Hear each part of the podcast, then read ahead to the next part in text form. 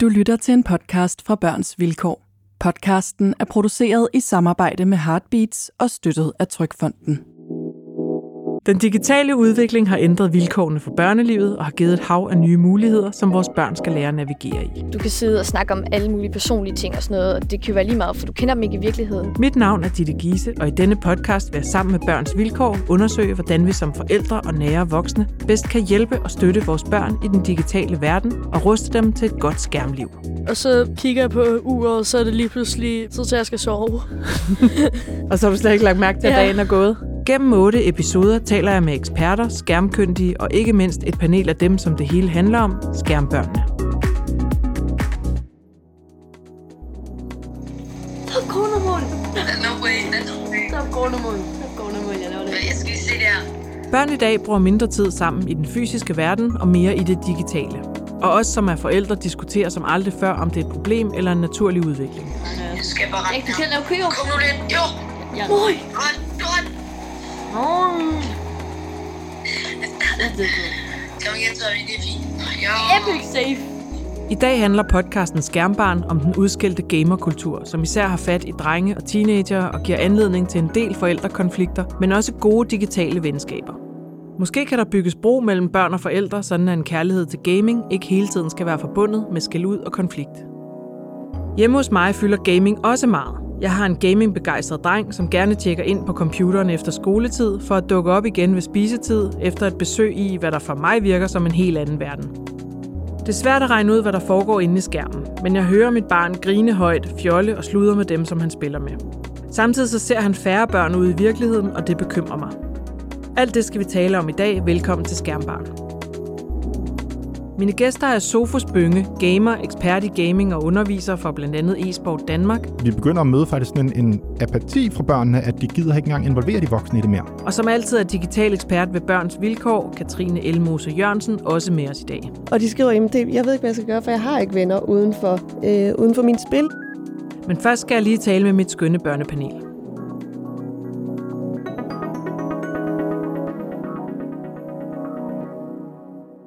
Jeg prøvede nogle, en gang, hvor uh, jeg sagde, at jeg gamede meget, og så um, var det sådan lidt, nå, okay, så laver det nok ikke rigtig andet. Altså, der er en fordom om, at hvis man gamer, så laver, så laver man ikke så meget andet ude i sin ja. fritid. Ja. Har du også oplevet sådan noget, Astrid?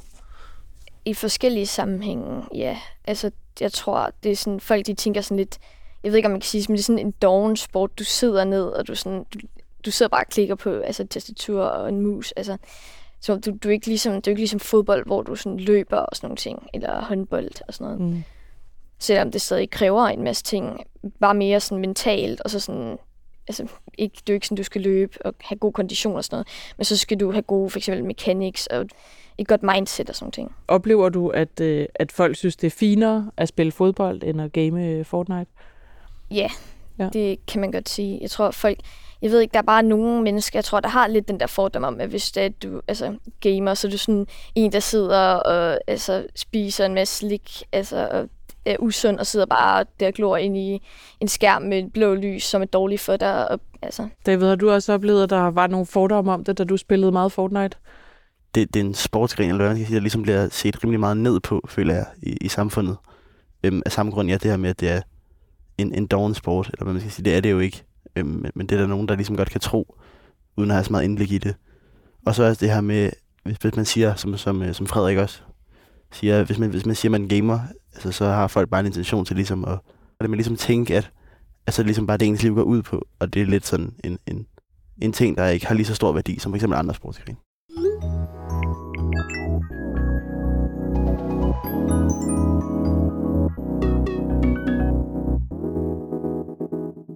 Hej Katrine, og hej Sofus, og tak fordi I vil komme.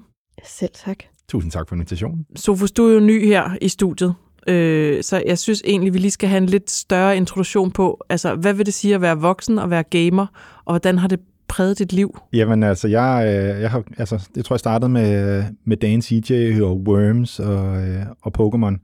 Og så har jeg egentlig holdt ved med alle de, øh, sådan kalder det for min generation, det der med, at man skal spille noget Diablo 2, og noget Counter-Strike, og noget Warcraft 3, og øh, noget World of Warcraft og League of Legends og nogle af de her spil. Og undervejs i, øh, i min gaming-karriere, så kom jeg til at tage noget uddannelse, om, øh, så jeg har en kandidat i digital forbrugerkultur med speciale i e-sport, altså hvordan er det, de unge bruger det, fordi at jeg kunne se, det var vildt spændende for mig, øh, og jeg oplevede rigtig mange andre synes det her, det var vildt spændende, øh, men jeg oplevede ikke, at de voksne omkring os synes, at det var skide spændende. Mm. Og så har jeg senest stedet ved Tricked, hvor vi har omkring 600 børn og unge, der hver uge kommer til e-sport, fuldstændig ligesom man kommer til fodbold eller håndbold. Nå, det var en lille introduktion af dig, øh, så vi også lige får at vide, hvad det er, du arbejder med, og hvor du kommer fra. Noget af det mest udskældte øh, skærmtid i dag for børn, det er jo det her med gaming. Altså det er som om, at det, er, det bliver hele tiden omtalt negativt. Øh, hver gang der er bekymrede aviser-artikler, så er det altid noget med drenge, der sidder øh, og gamer. Og man er jo stolt af alle mulige ting, som ens børn gør, hvis de læser bøger, eller laver perleplader, eller bager kager hele tiden, eller sådan noget. Det er meget svært at møde forældre, der sådan decideret er stolte af, at deres barn øh, gamer. Hvorfor tror I, det er sådan? Jamen, jeg, jeg tror, der stadig er en meget sådan øh, stereotyp opfattelse af, at den typiske gamer dels er dreng, dels er en, som ikke så godt kan lide at se solen, som måske også er doven og lidt øh, antisocial. Og det er sådan den, altså nu ved jeg godt, at, at Sofus, du er sådan ligesom øh, lidt et modeksempel på, på det, men altså tror jeg, den forældregeneration, der er nu, det er meget den øh, opfattelse, som, som de har. Jamen, og det, og det er jo det, hvor vi har det her, hvad kan man sige, sociale kapital, at øh, jamen, hvis man ses med nogle andre forældre, jamen, så snakker man ligesom om noget, hvor man antager, at det er noget, de kan forholde sig til. Mm. Og når man ikke selv rigtig kan forholde sig til det der gaming, så er det sindssygt svært at Mm. snakke om. Og det som, øh, hvad kan man sige, en af de ting, der er rigtig, rigtig ærgerlig omkring det i øjeblikket, øh, det er en af de undersøgelser fra, fra Børns Vilkår, hvor 4. og 7. klasse, de blev spurgt, hvem af de voksne omkring dig interesserer sig for, hvad, la- hvad du laver, når du er online. Og der var det faktisk kun lige omkring halvdelen, der mente, at de voksne, de boede med, interesserede sig for det. Det var under 10 procent af lærerne. Det var nærmest ingen af Det kommer faktisk bag på mig, at det er 50 procent, der interesserer sig for det. Altså, fordi jeg, jeg oplever, at børn står helt alene med det. Ja, altså, det er faktisk, altså, øh, jamen enig, jeg oplever også børn, der står meget alene med det, men Mm. det, der det, var det farlige faktisk ved den der undersøgelse, det var, at bagefter blev de spurgt om, hvem kunne du tænke dig interesserede sig mere for det? Og der var det faktisk sådan en kæmpe sum, nærmest 80 procent af dem, der sagde, enten jeg gider ikke snakke mere med dem, eller jeg ved det ikke. Mm. Så, så vi, vi begynder at møde faktisk sådan en, en apati fra børnene, at de gider ikke engang involvere de voksne i det mere. Mm. Så, så når forældrene ikke snakker om det med de andre forældre, så er det fordi, at de ikke snakker med børnene om det. Mm. Så er det fordi, de ikke kan forholde sig til det. Øh, De ved ikke, hvad de skal være stolte af. Mm. De ved ikke, om øh, det børnene laver, det er noget, der er godt, eller noget, der er skidt. Mm. Øh, jeg oplever rigtig mange forældre, der, der ringer og kontakter os, jamen de vil gerne sende deres barn på efterskole, hvor der er sådan en e-sports efterskole. Og når man så spørger dem, jamen hvad, hvad spiller øh, han eller hun, siger de, Det ved jeg ikke. Det ved jeg ikke. Ja. Counter-Strike, tror jeg. Ja. Ja. Øhm, så, så det er også sådan, en, at, at det er sindssygt svært at blære sig med, når man ikke aner, hvad der Ja. er godt eller skidt. Ja, og det er, og det er også, øh, altså, jeg tror, det der, du fortæller om apatien, Mm. det lyder jo altså ikke rart, at man, altså, hvis man har en stor interesse som barn, at man ikke, simpelthen ikke kan komme hjem og snakke om det. Ja. Men øh, det er vel også noget med, at det er blevet så konfliktfyldt så længe, så man til sidst gider man faktisk ikke at snakke med de voksne om, hvad det er, man oplever. Jamen, fordi det der, hvad kan man sige, der er to ting her, der er sindssygt vigtige. Øh, den ene er, at allerede fra børnehaveklassen, hvad kan man sige, når de begynder i børnehave, så begynder man at have skærme på den ene eller den anden måde. Øh, børnene begynder at kunne huske, hvad de har set på Ramachan, og hvad de ikke har set, eller på Minichan.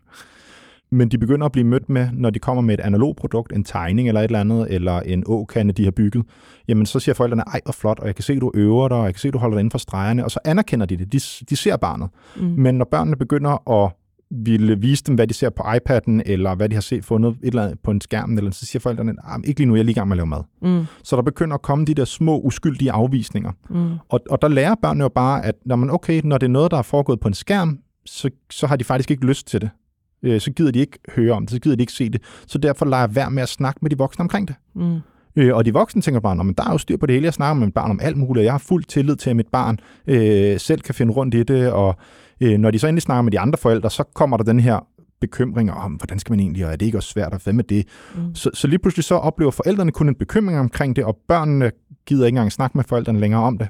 Nej, det kan jo være svært som forældre at involvere sig i noget, man ikke forstår. Og jeg kan huske, at mit, altså mit barn, han, øh, der gik ret lang tid, hvor jeg ikke sådan ligesom... Altså jo, jeg kunne godt forstå det dengang, det var Pokémon Go, og vi kunne gå nogle ture og udflugter, og den lille nørd kunne sidde der og nævne alle, alle deres forskellige udviklinger og sådan noget. Ikke? Men så en dag, så øh, var jeg med ham inde i Minecraft, fordi jeg gerne vil se, hvad er det der Minecraft, du spiller hele tiden. Og så opdager jeg, at han inde i Minecraft har han lavet en kiste, og nede i kisten er der et bibliotek, og det bibliotek er historier, han selv har fundet på. Mm. Altså, og, det var jo sådan, øh, altså sådan, gud, altså hvor er du dygtig? Og lige pludselig var der noget, der gik op for mig, ikke? Ja. Øh, måske et år eller to senere går det op for mig, at han taler flydende engelsk.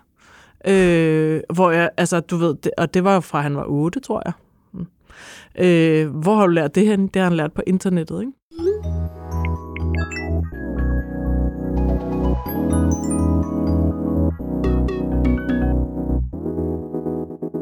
det er jo ligesom, hvis du gerne vil være god til fodbold for eksempel, så skal du også lægge rigtig mange timer i det. Det er der jo rigtig mange altså, voksne, der sådan, synes er okay, og sådan, at du er ude og spille fodbold, lad os sige, 5 timer, 10 timer om dagen. Altså, det ser de jo ikke altså, sådan grimt an på. Eller sådan.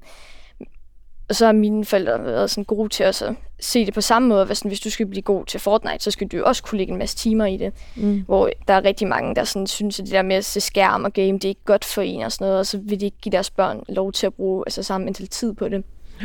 Eller de prøver sådan at begrænse det i hvert Ja. fald. Frederik, oplever du, at dine forældre er interesseret i, hvad du, øh, når du kommer ud og har gamet? Hvad der er Ja. sket, om du har vundet eller tabt, eller oplevet noget ubehageligt, eller oplevet noget fedt, eller hvad du har lavet?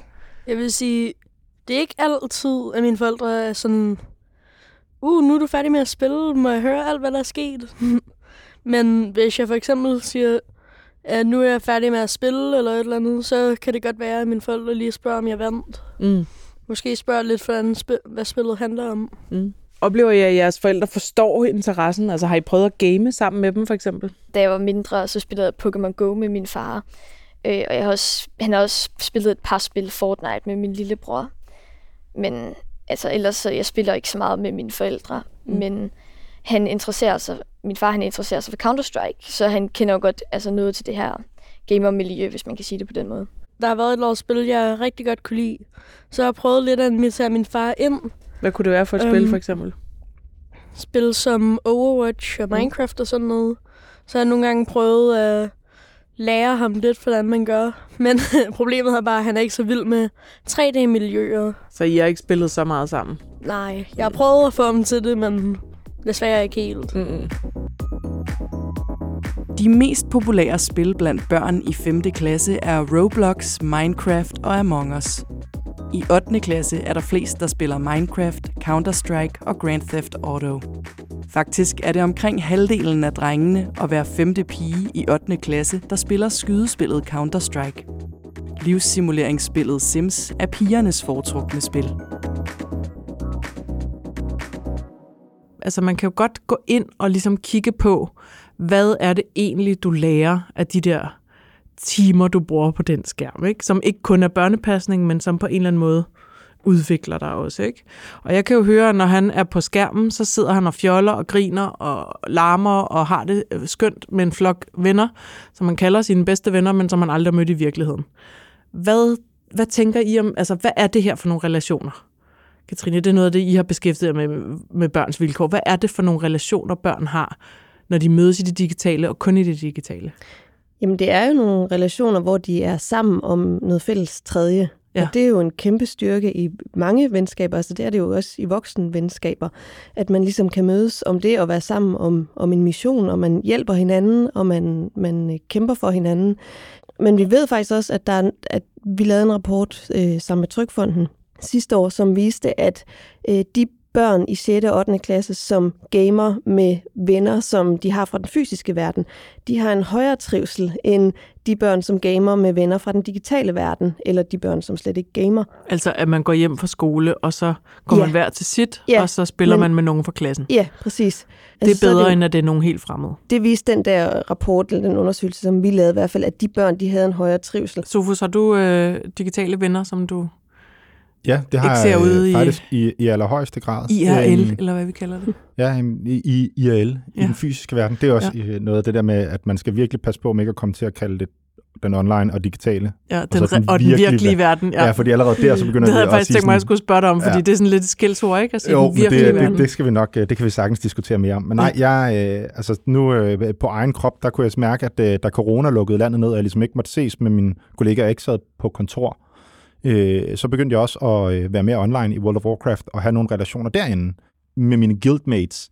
i stedet mm. for. Hvad er guildmates? Jamen, det er den måde, man organiserer sig i uh, World of Warcraft specifikt. Det er, at man simpelthen laver sådan nogle, jamen, egentlig nogle mini-foreninger.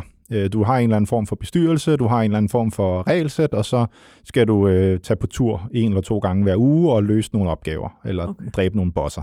Øh, men for dig er det rigtige venner? Ja, altså det vil jeg, det vil jeg mene, men altså ikke, ikke alle sammen, men, mm. øh, men det er sådan nogle, hvor hvad kan man, sige, man kan vende, øh, hvad der er op og ned, og hvad der er svært, og hvad der er sjovt, og sådan nogle ting. Så, mm. så hvad kan man sige, alt efter hvordan man definerer venskaber, så, så ja. Vi får også henvendelser på børnetelefonen fra børn, som, som siger, at deres deres forældre, de siger, de må ikke være kom- på computeren efter klokken 8, og øh, de skal hellere gå ud og være sammen med nogen af deres rigtige venner i den virkelige verden.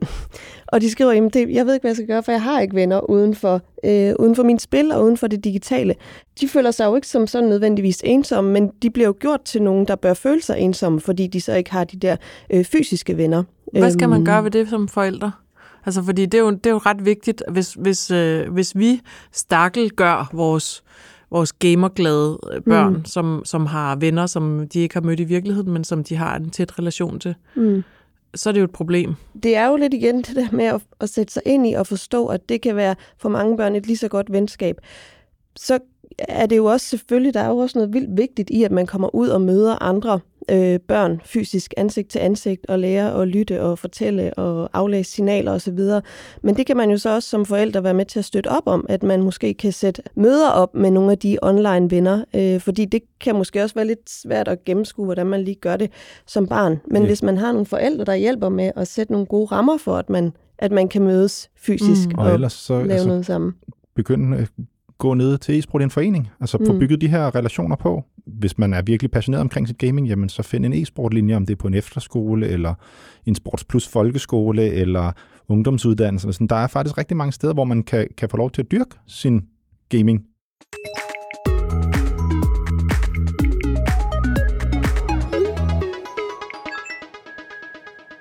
Det er, jeg kan godt være en lidt sådan akavet person, hvor øh, jeg ret tit gerne hellere bare vil være alene, end at være sammen med folk. Men der er det fedt ligesom bare at snakke med folk over internettet, fordi du snakker med folk, men du skal ikke ligesom tæ- hele tiden tænke over, om man laver fejl eller noget, og du skal bare tænke sådan, bare snakke. Så synes du, det er nemmere øh, at have venner på den måde? Ja, ja. meget. Ja. Jeg er aldrig rigtig sammen med folk ude fra skolen. Nej. Så ringer jeg bare til dem over Discord, og så spiller vi. Ja. Hvordan kan det være? Mm, jeg du synes kunne jo også ringe det... til dem over telefonen, og så mødes ja. med dem. Jeg synes bare, det er mere frit på en måde. Jeg har personligt selv altid været, været meget social, så jeg ved ikke, om, om det var nemmere for mig at snakke med folk over internettet. Jeg tror, det var lidt det samme, men som Frederik siger, det her med, at der er lidt en frihed over det, det er lidt som om, at, at det ikke rigtig tæller, fordi sådan, man kan lidt sige, hvad man, hvad man vil. Mm. Ikke sådan på den onde måde, men man kan, man kan måske lukke noget ud, Øhm, og så ligesom have lidt en fornemmelse af, at det bare forsvandt ud i verden, mm. øhm, mere end at, at andre folk ligesom husker det, når det... Men kan man ikke også gøre sig selv sådan sejere og modige og, og ældre, måske, hvis jo. man ikke er sådan det er det der, der er sådan en form for anonymitet over det, hvis man kan sige det sådan. Som regel, du ser ikke de her personer i virkeligheden. Du kan bare sidde, altså, ja, på en måde lukke alt muligt lort ud. Du kan sidde og snakke om alle mulige personlige ting og sådan noget, og det kan jo være lige meget, for du kender dem ikke i virkeligheden. Altså det er jo ikke nødvendigvis, og det kan behøver heller ikke være nogen, der lige præcis bor i Danmark og sådan noget. Så du kan snakke med dem om nogle ting, du måske ikke ville kunne snakke, altså med for eksempel nogle af dem, du går i klasse med og sådan noget. Mm. Har du også online venner? Ja, nogle af dem kender jeg også i virkeligheden, eller har jeg lært at kende online, og så bagefter sådan, begyndt at kende dem i virkeligheden, hvis man kan sige det sådan. Mm.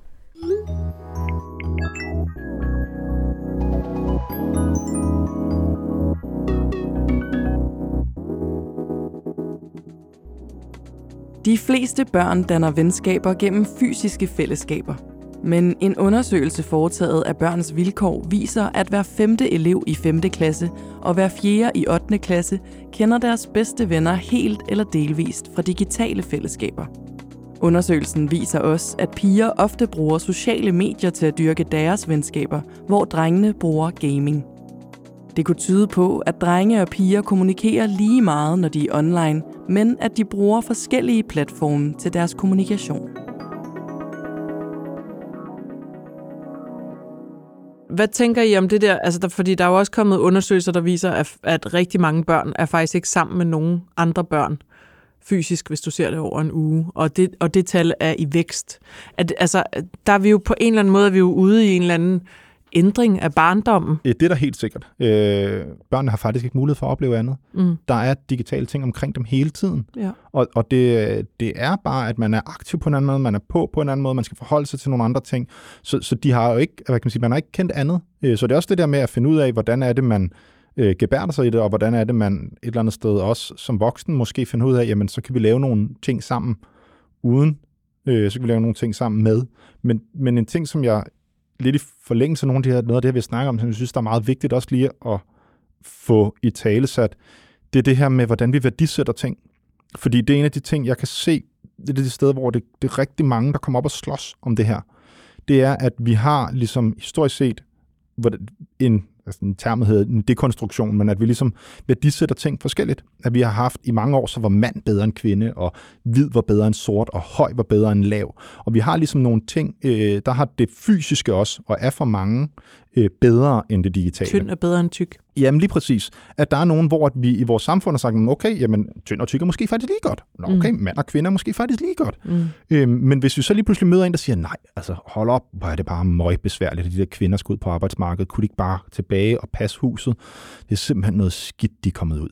Øh, så det clasher helt vildt meget med de fleste af alle os andre, hvor vi siger, nej, hvad fanden snakker du om? Du er Ja. helt væk fra vinduet. Ja. Øhm, men det er faktisk det, børnene oplever. De oplever, at de har en værdi i det digitale og en værdi i det fysiske. Men når de så bliver mødt med nogle forældre, der siger, nej, nej, mit fysiske er bedre end dit, dit, dit, dit digitale, jamen så clasher det. Og når børnene et eller andet sted skal tage den diskussion, eller har den oplevelse, hvor de bare tænker, altså, jeg gider ikke diskutere med dig. Mm. Øh, jeg gider ikke længere. Og det er jo der, hvor vi kan se, at mange de også begynder at trække sig. Men Sofus, ser du slet ingen faretegn i det der øh, mindre fysiske samvær? Altså, at, at, fordi skærmene påvirker jo på andre måder også med, øh, måske er man dårligere til at aflæse mimik, eller, eller de sociale koder, eller man er, har sværere ved at få kærester.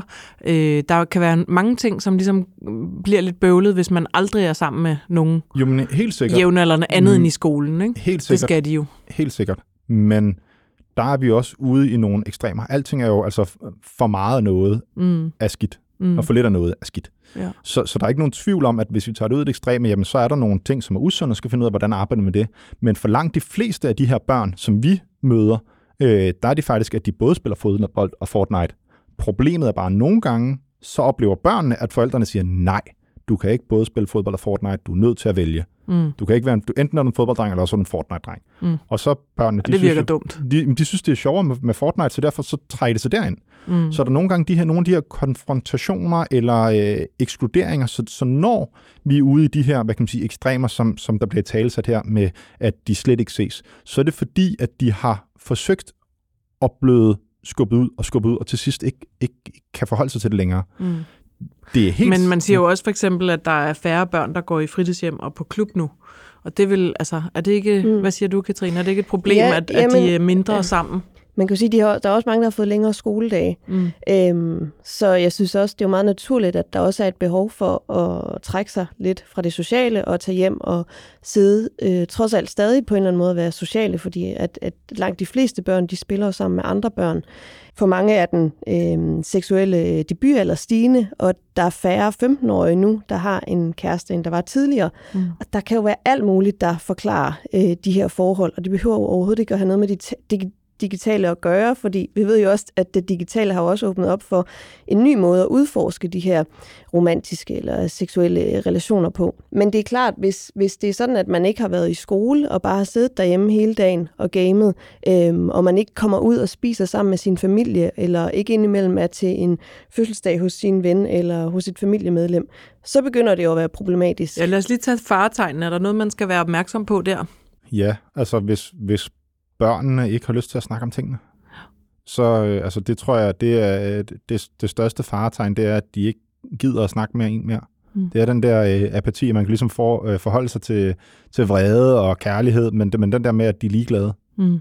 Øh, så, så hvis man begynder at opleve den der, øh, hvad kan man sige, ja, ligegyldighed, så skal man måske, og det er selvfølgelig lidt, øh, kan være tavlen med nogen, men så skal man måske ikke kigge på computerspillet, men man skal prøve at kigge på, hvordan man selv opfører sig over for børnene. Mm. Øh, fordi at, at mange forældre kommer til at lave nogle, øh, hvad kan man sige, genskabe nogle performancekulturer med, at jamen, far, der var ved ud at løbe maraton og virkelig performanceorienteret, og så har, hvad kan man sige, gør børn, barnet det også, men bare i Fortnite, at de skal have resultater, de skal pragge, men, når man, men, men så clasher det, Mm. fordi at de ikke forstår hinandens verdener.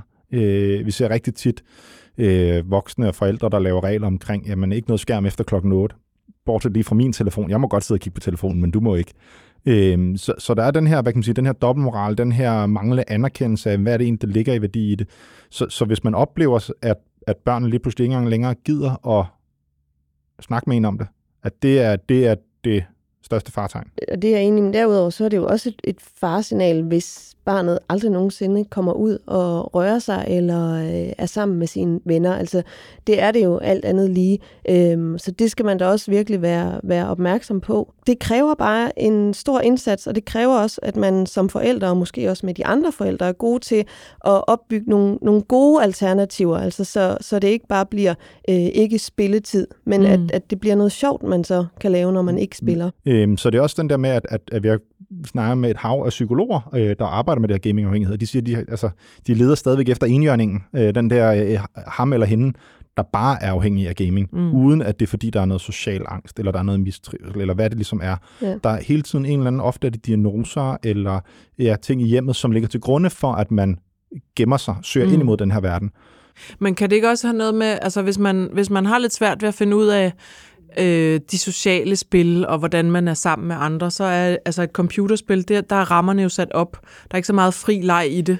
Mm. Øh, altså nogle gange tænker jeg også, om de bliver, at, om de bliver modnet tidligere, vender sig væk fra legetøj og fri leg, hvor man er tre børn sammen, og så siger man, du var røveren, og jeg var, øh, var bunden, eller hvad fanden det nu kan være. Ikke? Altså at der måske bliver mindre af den der øh, leg, som, er, øh, som ikke er Men- sat ind i noget struktur, det er- som et Det computerspil. er vores skyld, altså de voksnes Ja. skyld, fordi Ja. vi stiller nogle helt andre krav til, at hvis de skal sidde og spille Counter-Strike, så skal de have et mål med, at de træner, eller de skal spille på et hold, eller de skal blive bedre. At vi, vi stiller alle mulige performance-krav til dem, samtidig med, at der er flere og flere sociale medier, som også stiller en eller anden form for krav hele tiden, som hvordan er det nu, man skal være og se ud og sådan noget. Så det er ikke, altså, der er ikke nogen tvivl, at computerspillene bliver designet til, at de har lyst til at spille dem. Mm. Øhm, men, men, men vi er bare også rigtig gode til at et eller andet sted prøve at få vores børn til at performe, så vi kan sidde og snakke til de andre forældre om, hvor dygtige vores børn er.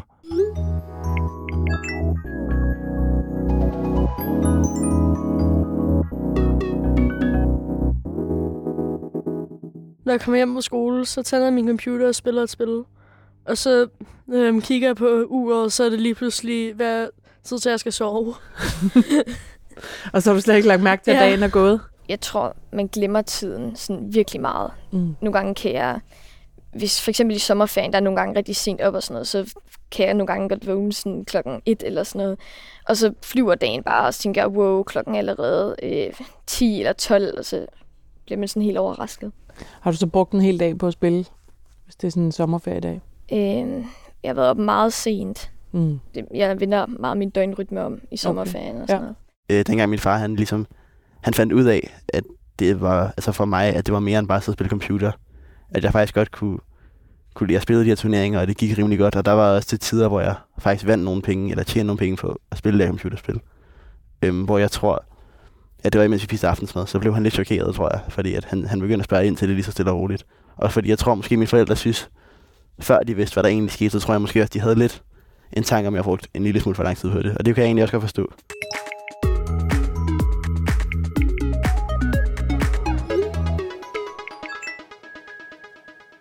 Jeg har en øh, 12-årig dreng, han kunne godt sidde og spille hele dagen, mm. uden problemer, ikke? Uden pauser. Men det er lidt ligesom, hvis du ser en serie, der starter et nyt, en ny episode, lige så snart en er slut, ikke? Ja. Mm. Og sådan er det også lidt med det der gaming, synes jeg. Jamen, og det der faktisk er, nu skal jeg til at sige, øh, er farligere ved gaming, det er jo, at, og igen, det er ikke fordi gaming er farligt, men det der er, det er, at vi har ikke hjulpet børnene med at have et sprog for, hvornår spiller de normal games, og hvornår spiller de ranked games. Altså i princippet, hvornår er det, de sidder og slapper af med at spille, og hvornår er det, de prøver at performe. Mm. Fordi at, at vores hjerner kan jo ligesom være i afslappnings- eller i arbejdsmode. Ja. Sådan meget, meget simpelt sat op. Og vi kan mærke, at hvis vi har været i skolen en hel dag, hvis vi har været på arbejde en hel dag, så er vores hoveder trætte, og så har vi brug for at slappe af. Men, men det, som børnene ikke nødvendigvis ved, det er, at hvis de spiller for at vinde, jamen så går de hjem og presser sig selv endnu mere. Men alle omkring dem siger, at du sidder bare og spiller, du sidder bare og hygger dig, det er, jo, det er der jo ikke nogen læringer i, det er der jo ikke noget. Jamen, så kan de heller ikke selv mærke, at nå okay, når man, øh, så kan jeg jo ikke tillade mig at være træt. Men så begynder det igen at være den der, hvor man ligger låg på følelser, og ikke lige mærker, altså ikke får i talsat, og puha, jamen det var faktisk mega hårdt, fordi at jeg har lige tabt to games i streg, og jeg gjorde mig virkelig umage. Ja. Øhm, så, så det der med, at vi skal også hjælpe børnene med at forstå, hvornår de et eller andet sted arbejder, når de spiller, ja. og hvornår de bare sidder og slapper af med det. Computerspillene har jo ofte begge dele. Ja. De har både den her mulighed for, at man bare kan spille og fjolle og hygge sig, men så har de også den, hvor man siger, okay, nu spiller vi, hvor det handler om at vinde, og ja. man får øh, point, altså man får elo, er det ofte, de kalder det, øh, ud fra sådan en Man kan jo i hvert fald også godt op, øh, opleve det her med, at man kommer ind og siger, øh, så er der aftensmad, mm. og de sidder midt i en runde, som vi kalder det hjemme hos ja. os, og at, man, at han simpelthen ødelægger det for de andre, hvis han quitter, ikke? Ja. ja. Øh, at, at man ligesom kan komme ind og, og ødelægge noget for måske er de 10, der sidder og spiller sammen, og Men så kan han ikke bare lige gå fra det. Nej, Nej. der er øh, Tæv din teenager, øh, program, der kørte fra TV2 Syd. Øh, der var der nogle forældre, der skulle lære at spille, og noget af det, de øh, sagde bagefter, der var helt fantastisk, det var jo, at lige pludselig havde de fået et fælles sprog for det. Mm. Så, så de kunne ligesom banke på døren og sige, hey, hvad spiller du lige nu? Jamen, jeg sidder i en uh, competitive, okay. Hvor lang tid er der? Jamen, vi er færdige om en halv time. Godt, vi spiser om en halv time. Og på samme måde, når barnet vidste, at okay, nu er klokken 5, jeg går lige ud og spørger, hvad tid spiser vi i dag? Jamen, vi spiser klokken halv. Okay, så tager jeg en casual i stedet for. Ja. Øh, fordi lige pludselig havde de et Competitive sprog. og casual. Lige præcis. Okay, Normal jeg lærer, jeg skriver ned, jeg skriver ned. Yes. men, men i hvert fald det her med, at lige pludselig havde de et sprog for, at, at hvad kan man sige, der var gensidig respekt omkring det. Øh, og det er jo desværre de voksne, der er de voksne i det, så det er dem, der ligesom skal prøve at finde ud af, hvordan får vi etableret et fælles sprog omkring det. Mm. Øh, og lad være med at gøre det i, nu kalder det i, i kampens hede, Øh, gør det i fredstid. Øh, gør ja. det hvis, hvis spisbordet spørger ind til, jamen, øh, hvad er det, du har siddet og spillet? Og, eller sidder og se en video sammen og siger, hvad for nogle influencers? Øh, er der nogen af, er der nogle af de andre? Sidder du og kigger på andre, der også spiller det her? Nå, må jeg lige se med? Hvorfor, hvorfor er det, du ser på ham eller altså, hende? Altså, det kunne jeg altså godt tænke mig, at du forklarer mig. Hvad, er, hvad handler... Altså, jeg forstår, at man synes, det er sjovt at spille. Jeg har mm. også selv spillet computerspil, da jeg var barn og ung. Men hvorfor synes man, det er sjovt at se andre spille? For rigtig mange, der er det fordi det der det er afslappning. Når de sidder selv og spiller, så har de tårnhøje forventninger. Ah, okay. Øh, så det er at slappe af. Så det er fuldstændig ligesom øh, det, vi ser i, øh, i, i fodbold. Det er jo ofte, at børn begynder at trille med en eller anden bold et sted, og så begynder de at gå til fodbold, og så lige pludselig så bliver de teenager, og så skal de jagte kærester og fester og øl og lektier, og så får de ikke lige løbetrænet, og så spiller de lidt dårligere næste gang på fodboldbanen. De bliver lidt hurtigere trætte, de skuffer sig selv sådan en lille smule. Men de synes stadigvæk, at, at det er fedt. Så derfor så begynder de at se det sammen. Mm. Og så mm. begynder de at tage på stadion, eller begynder at sidde og samles med vennerne og, og se en fodboldkamp. Og det er meget det samme, der sker i gaming. Som forælder til et gamingbarn, så føles det som om, at han taler kinesisk, og det gør jeg absolut ikke. Ja. Altså, at han kan virkelig komme ud og, øh, fra sit værelse, og så sidde og fortælle, om så prøvede jeg lidt, og så, og så var der et nyt skin, og det er kun sådan en uh, event, der er i dag, og det er vigtigt, at jeg logger på kl. 21, for der kommer en opdatering, og, sådan, og man er bare sådan, hvad helvede er det, du snakker om? Men det er, det er faktisk det, som vi hører mange forældre sige. Men jeg vil sige, jeg havde et tidspunkt, hvor jeg ikke øh, havde beskæftiget mig så meget med gaming, og hvor der var mange af de her begreber og udtryk, som jeg ikke forstod. Øhm, og så lang tid tager det jo heller ikke at sætte sig op og lære at forstå dem.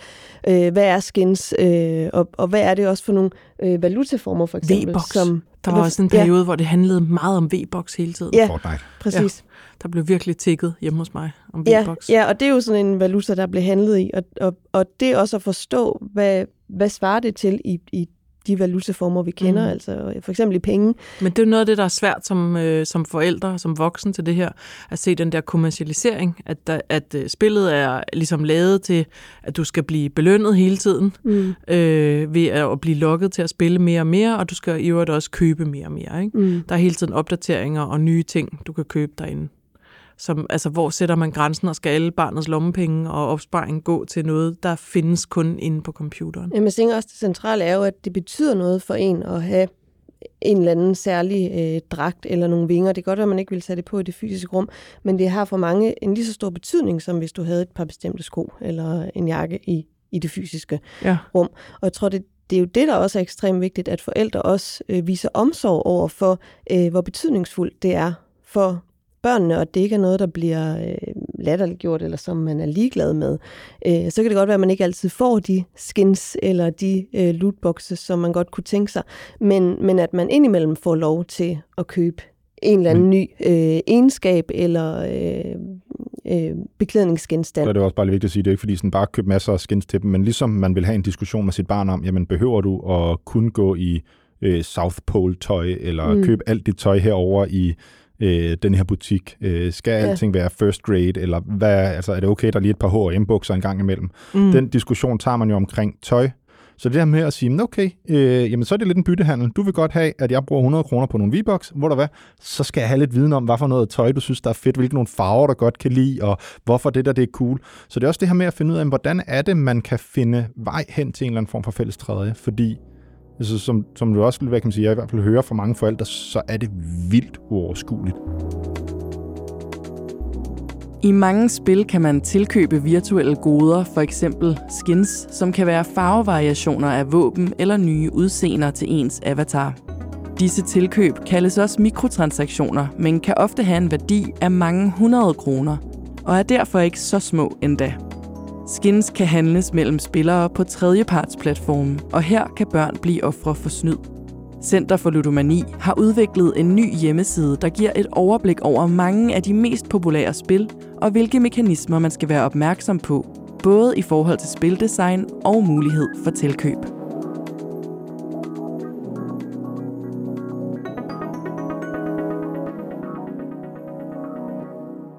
Hvis vi skal opliste fem gode råd til forældre, der har børn, der gamer, hvad kunne det så være? Et første råd kunne i hvert fald være at spille med barnet, og, og downloade nogle af de spil, og, eller spil med andre voksne. Altså simpelthen for at komme ind i terminologien og forstå, hvorfor det er, man kan blive så øh, draget af det, og hvorfor man kan have lyst til at fortsætte, og hvorfor det også kan være vildt irriterende, hvis der er nogen, der kommer og siger, at man skal slutte af om fem minutter, og man mm. ikke har lidt større spænd. Lad være med at tro, at det der med computerspil, det er noget, man vokser fra. Alle har brug for at lege og, og ikke være i arbejdsmode hele tiden. Mm. Så lege med, hvis man kan det. Så prøv at spørge ind til sådan nogle lidt mere konkrete ting, hvor at, at de kan fortælle om, hvad er det, de har bidt mærke i i løbet af ugen. I forlængelse af det netop altså, prøve at sætte sig sammen med barnet og lave sådan en ugeplan, hvor man kan se, okay, hvis du er fri fra skole klokken 3, øh, så er der lige noget fritidsklub, så er du hjemme klokken 4. Vi plejer at spise halv 6-6, så der ligger altså lige kun øh, halvanden time max der. Øh, og hvis en competitive Counter-Strike-kamp tager en time, kan man så nå to på halvanden time, ja eller nej, og der kan børnene godt selv se, nej, det kan jeg ikke. Og så ved man, kan man lave en aftale om, du kan godt tage en kamp der, men så kan du hjælpe med at dække bord bagefter, eller så kan du komme ud og prøve at hjælpe med maden, eller så kan du lige sidde og kigge på dine lektier. Mm. Så prøv det her med faktisk at lægge et... Og planlægge det. Jamen også, ja. også sådan, så man ikke, hvad kan man sige, så børnene netop, eller de unge kan se, at det er ikke forældrene, der begrænser dem. Det er antal timer i døgnet, der begrænser dem. Ja, og måske også sådan, så man ikke skal tage konflikten hele tiden. Med, Ja. Hvor meget må jeg være på skærm, og hvorfor skal jeg stoppe nu? Og Lige sådan. præcis. Ja. Så man netop kan snakke om, jamen realistisk set, hvad er det faktisk for noget tid, du har til gode her? Ligesom vi prøver at planlægge vores arbejdsliv, ligesom vi planlægger en, hvad kan man sige, en skoledag. Meget konkret råd. Ja, Ja. Det var fire, så vidt jeg talte. Har I et femte råd? det er lad være med at gøre Øhm, det alene. Øh, fordi det er, øh, altså, de sidste 30 år, der er alt digital, alt computerspil, det har været op til den enkelte familie, op til den enkelte lærer, op til den enkelte pædagog. Øh, og række ud til foreninger, til skoler, til fritidsklubber, til nogle af alle dem, der faktisk arbejder med gaming. Ja. Øh, Mm. mm. Sådan, så man ikke står med det alene. Det er, det vil sige, det er næsten det vigtigste, fordi det er den der øh, ensomhed og, øh, og afmagt, og øh, at der ikke er nogen, der kan øh, interessere sig for, hvad man laver. Mm. Øh, find et sted, hvor der er en eller anden form for anerkendelse af både de gode og de dårlige ting. Mm. Og så det sjette råd, det kunne så være, at man også støtter barnet i forhold til, at barnet har noget, noget godt udstyr. Øh, altså det er jo også en måde at imødekomme øh, den gamingverden og interesse på, at man sørger for, at der er et godt headset, og at man sidder godt i øh, ja. sin stol, og hvad det nu må, ellers måtte være. Jeg har lært en del af den her samtale. Der er ting, jeg skal hjem og ordne og snakke om. Og det der råd med, at man ikke skal stå med det alene som forældre, det synes jeg virkelig, øh, det var virkelig genklang i mig, at man, Mm. kan, man kan faktisk øh, opsøge viden og hjælp fra nogen, der ved lidt mere om det. Mm. Tusind tak, fordi I ville komme og dele jeres viden. Selv tak. Selv tak.